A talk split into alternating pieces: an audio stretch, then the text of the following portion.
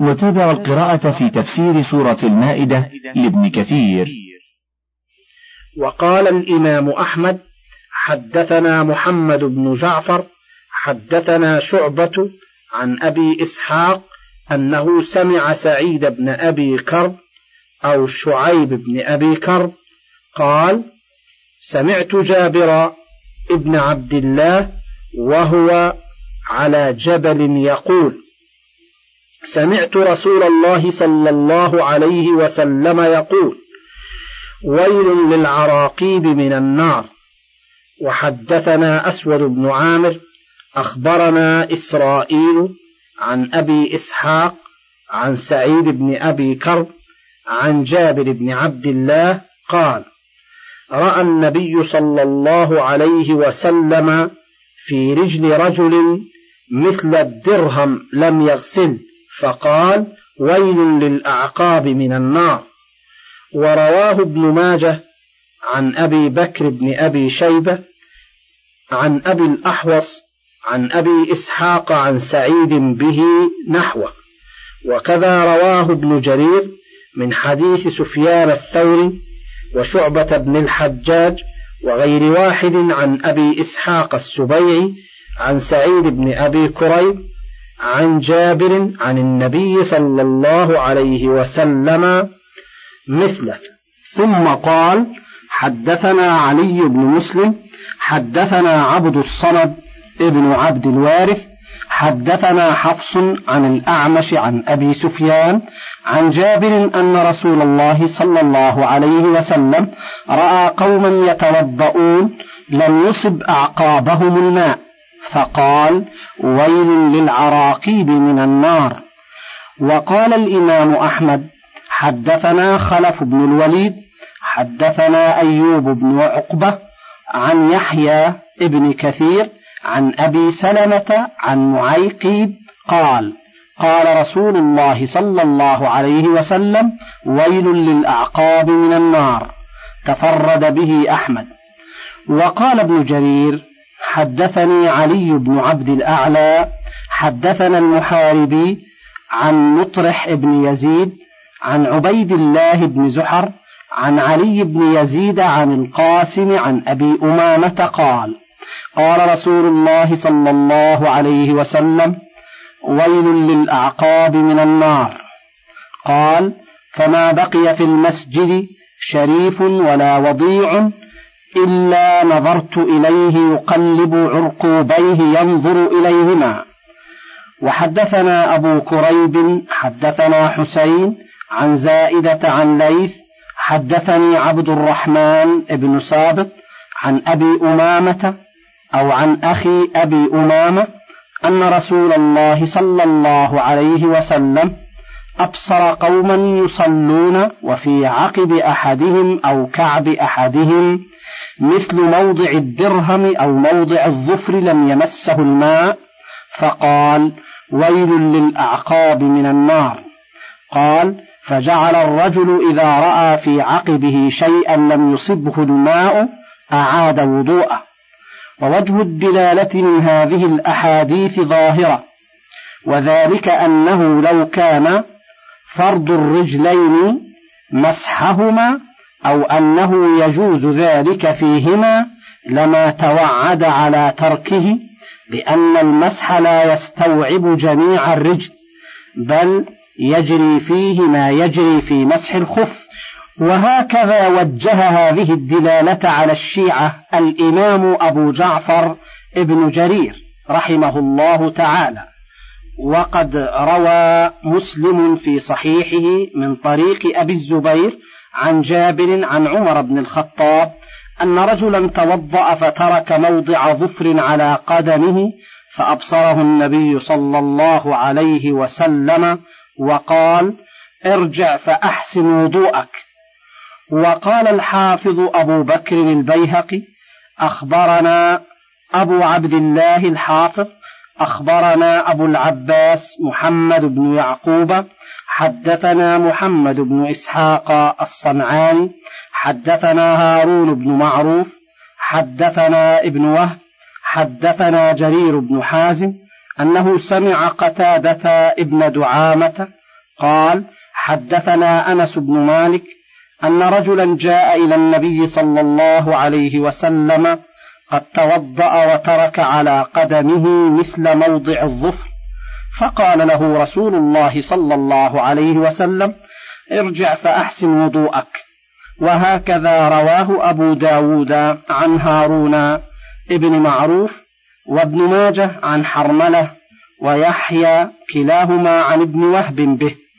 وهذا إسناد جيد رجاله كلهم ثقات. لكن قال أبو داود ليس هذا الحديث بمعروف لم يروه إلا ابن وهب. وحدثنا موسى ابن إسماعيل حدثنا حماد أخبرنا يونس وحميد عن الحسن أن رسول الله صلى الله عليه وسلم بمعنى حديث قتادة. وقال الإمام أحمد حدثنا إبراهيم بن أبي العباس حدثنا بقية حدثنا يحيى بن سعد عن خالد بن معدان عن بعض أزواج النبي صلى الله عليه وسلم رأى رجلا يصلي وفي ظهر قدمه لمعة قدر الدرهم لم يصبها الماء فأمره رسول الله صلى الله عليه وسلم أن يعيد الوضوء. ورواه أبو داود من حديث بقية وزاد والصلاة وهذا إسناد جيد قوي صحيح والله أعلم. وفي حديث حمران عن عثمان في صفة وضوء النبي صلى الله عليه وسلم أنه خلل بين أصابعه. وروى أهل السنن من حديث إسماعيل بن كثير عن عاصم بن لقيط بن صبرة عن أبيه قال قلت يا رسول الله أخبرني عن الوضوء. فقال أسبغ الوضوء وخلل بين الأصابع وبالغ في الاستنشاق إلا أن تكون صائما. وقال الإمام أحمد حدثنا عبد الله بن يزيد أبو عبد الرحمن المقري حدثنا عكرمة بن عمار حدثنا شداد بن عبد الله الدمشقي قال قال أبو أمامة حدثنا عمرو بن عبسة قال قلت يا رسول الله أخبرني عن الوضوء. قال ما من منكم من أحد يقرب وضوءه ثم يتمضمض ويستنشق وينتثر إلا خرت خطاياه من فمه وخياشيمه مع الماء حين ينتثر ثم يغسل وجهه كما أمره الله إلا خرت خطايا وجهه من أطراف لحيته مع الماء ثم يغسل يديه إلى المرفقين إلا خرت خطايا يديه من أطراف أنامله ثم يمسح رأسه إلا خرت خطايا رأسه من أطراف شعره مع الماء ثم يغسل قدميه إلى الكعبين كما أمره الله إلا خرت خطايا قدميه من أطراف أصابعه مع الماء ثم يقوم فيحمد الله ويثني عليه بالذي هو له أهل ثم يركع ركعتين إلا خرج من ذنوبه كيوم ولدته أمه. قال أبو أمامة يا عمرو انظر ما تقول. أسمعت هذا من رسول الله صلى الله عليه وسلم؟ أيعطى هذا الرجل كله في مقامه؟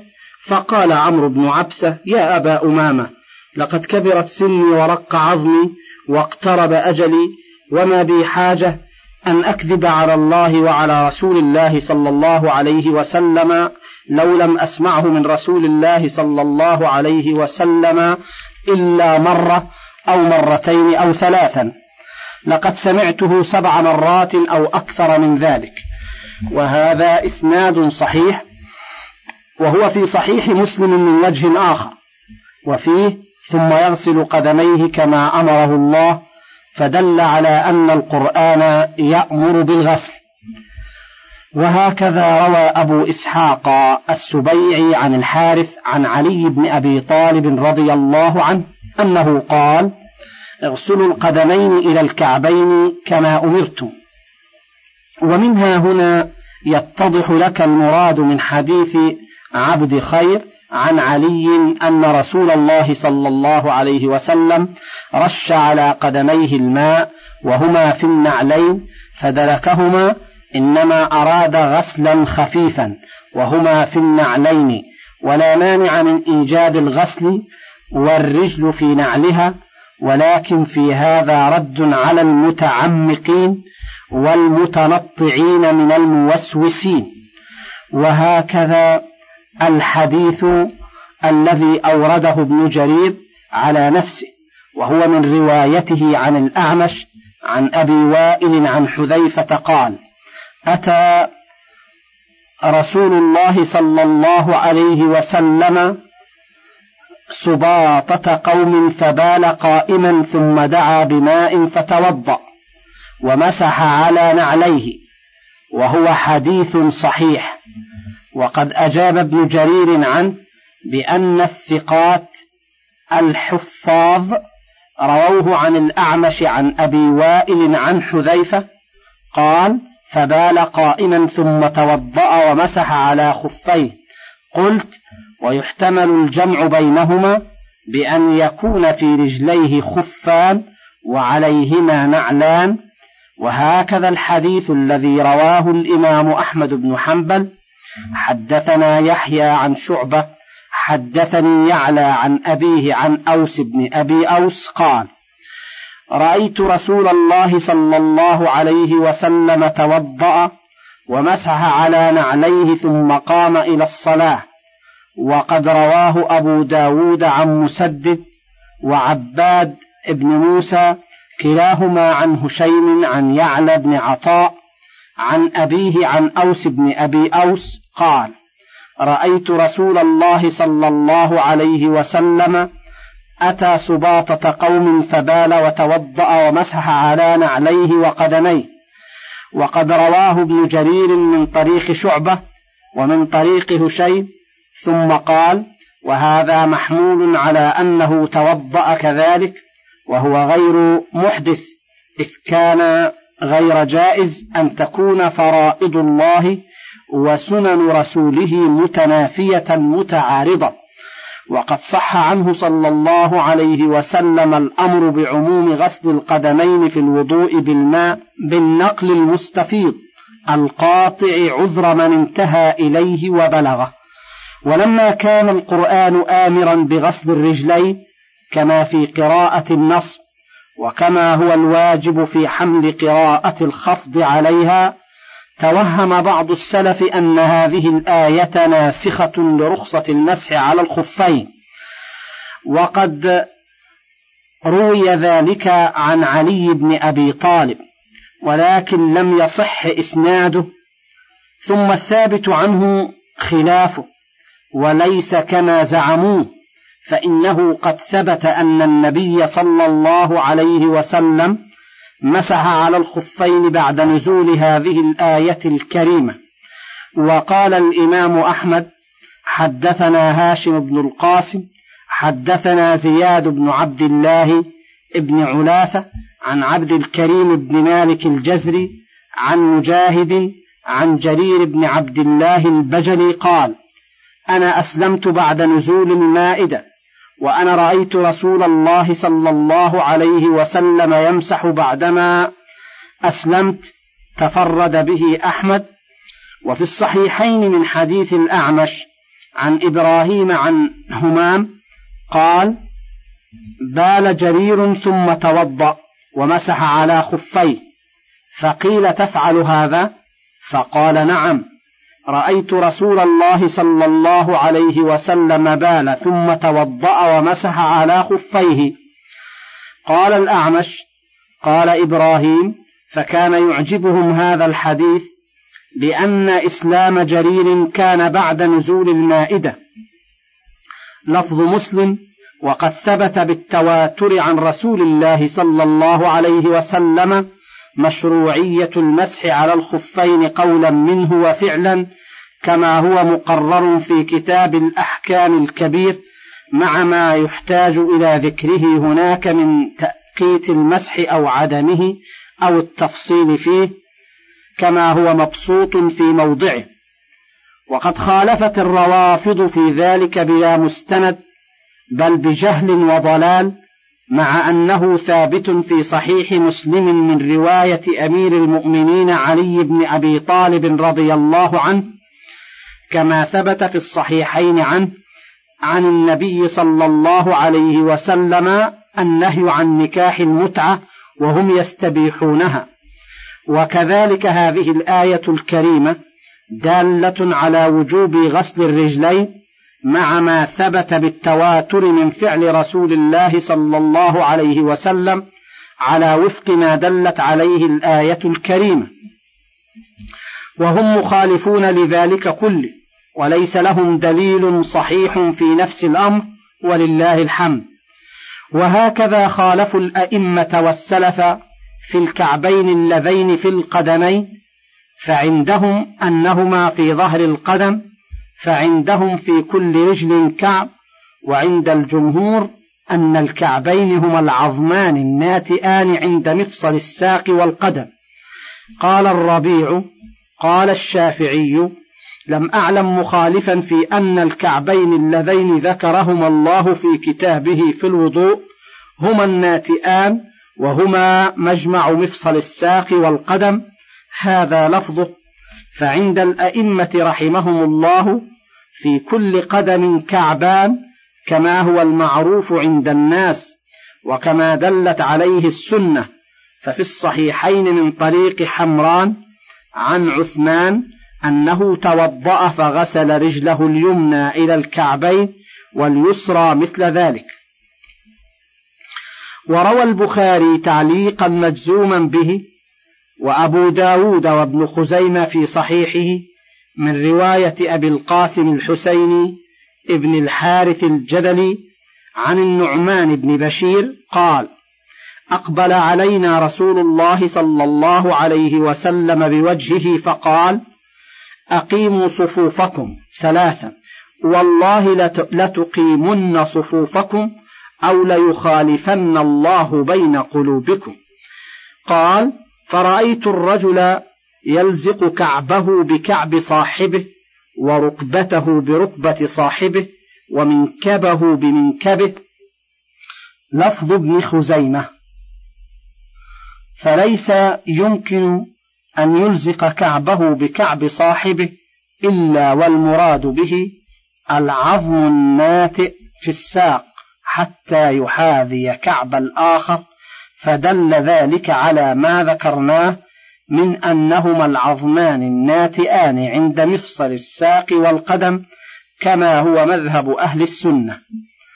وقد قال ابن أبي حاتم حدثنا أبي حدثنا إسماعيل بن موسى أخبرنا شريك عن يحيى بن الحارث التيمي يعني الخابر قال نظرت في قتلى أصحاب زيد فوجدت الكعب فوق ظهر القدم وهذه عقوبة عوقب بها الشيعة بعد قتلهم تنكيلا بهم في مخالفتهم الحق وإصرارهم عليه.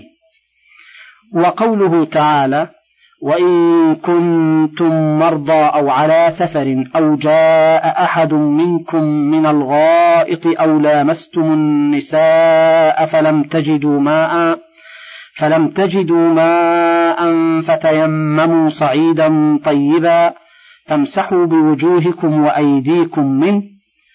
كل ذلك قد تقدم الكلام عليه في تفسير آية النساء فلا حاجة بنا إلى إعادته لئلا يطول الكلام.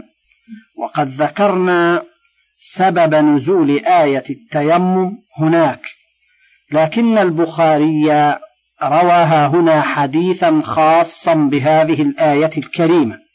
فقال حدثنا يحيى ابن سليمان حدثنا ابن وهب أخبرني عمرو بن الحارث أن عبد الرحمن ابن القاسم حدثه عن أبيه عن عائشة قالت سقطت قلادة لي بالبيداء ونحن داخلون المدينة فأناخ رسول الله صلى الله عليه وسلم ونزل فثنى رأسه في حجري راقدا فأقبل أبو بكر فلكزني لكزة شديدة وقال حبست الناس في قلادة فتمنيت الموت لمكان رسول الله صلى الله عليه وسلم مني وقد أوجعني.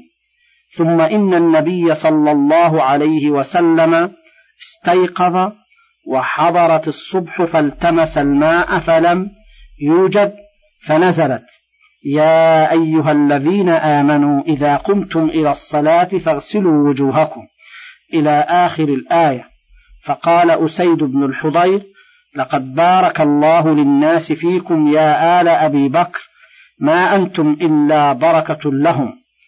وقوله تعالى ما يريد الله ليجعل عليكم من حرج أي فلهذا سهل عليكم ويسر ولم يعسر بل أباح التيمم عند المرض وعند فقد الماء توسعة عليكم ورحمة بكم وجعله في حق من شرع له يقوم مقام الماء إلا من بعض الوجوه كما تقدم بيانه. وكما هو مقرر في كتاب الأحكام الكبير.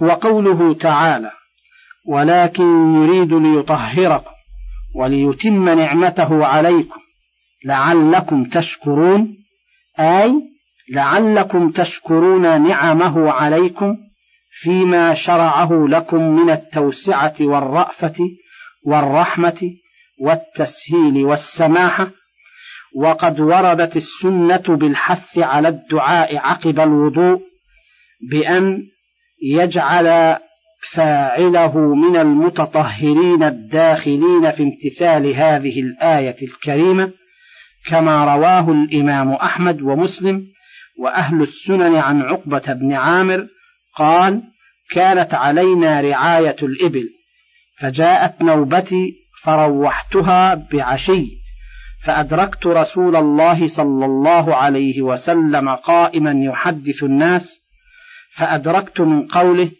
ما من مسلم يتوضأ فيحسن الوضوء ثم يقوم فيصلي ركعتين مقبلا عليهما بقلبه ووجهه إلا وجبت له الجنة. قال قلت ما أجود هذه؟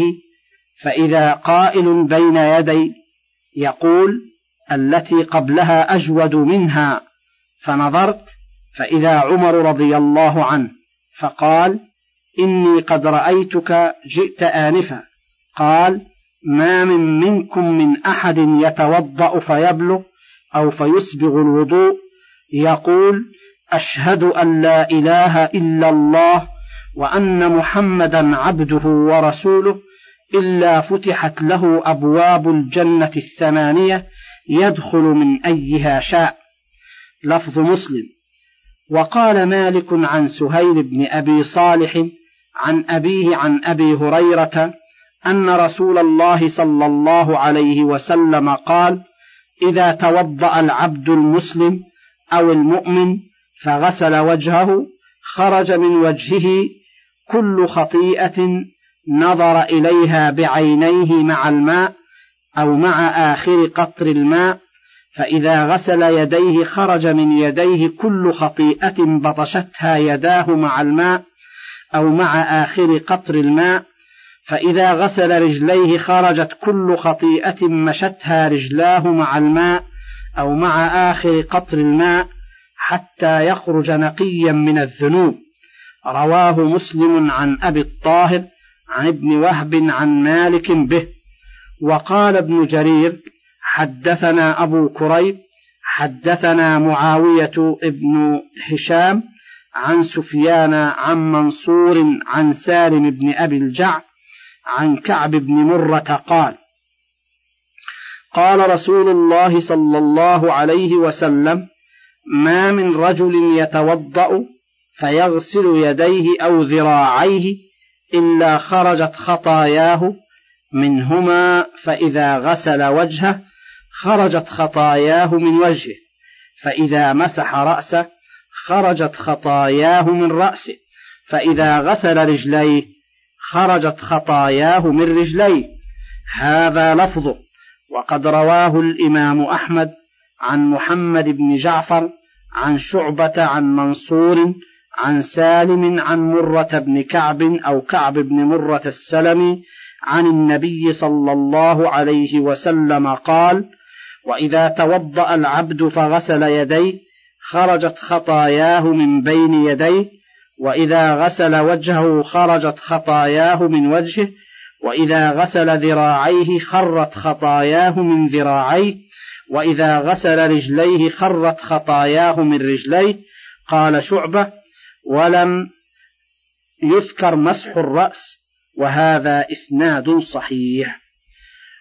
وروى ابن جرير من طريق شمر بن عطية عن شهر بن حوشب عن أبي أمامة قال قال رسول الله صلى الله عليه وسلم من توضأ فأحسن الوضوء ثم قام إلى الصلاة خرجت ذنوبه من سمعه وبصره ويديه ورجليه.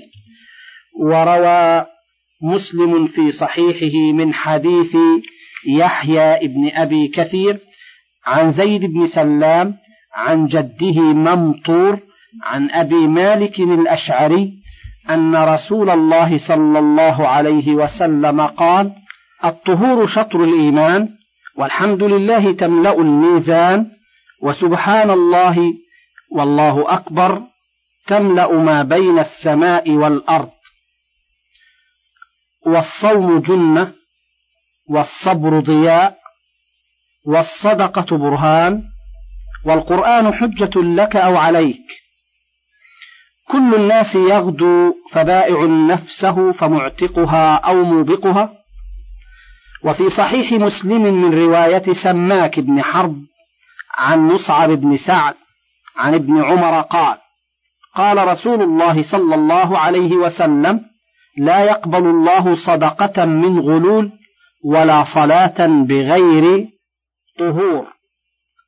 وقال أبو داود الطيالسي حدثنا شعبة عن قتادة سمعت أبي المليح الهذلي يحدث عن أبيه قال كنت مع رسول الله صلى الله عليه وسلم في بيت فسمعته يقول إن الله لا يقبل صلاة من غير طهور ولا صدقة من غلول. وكذا رواه أحمد وأبو داود والنسائي وابن ماجه من حديث شعبة. من فضلك تابع بقية المادة.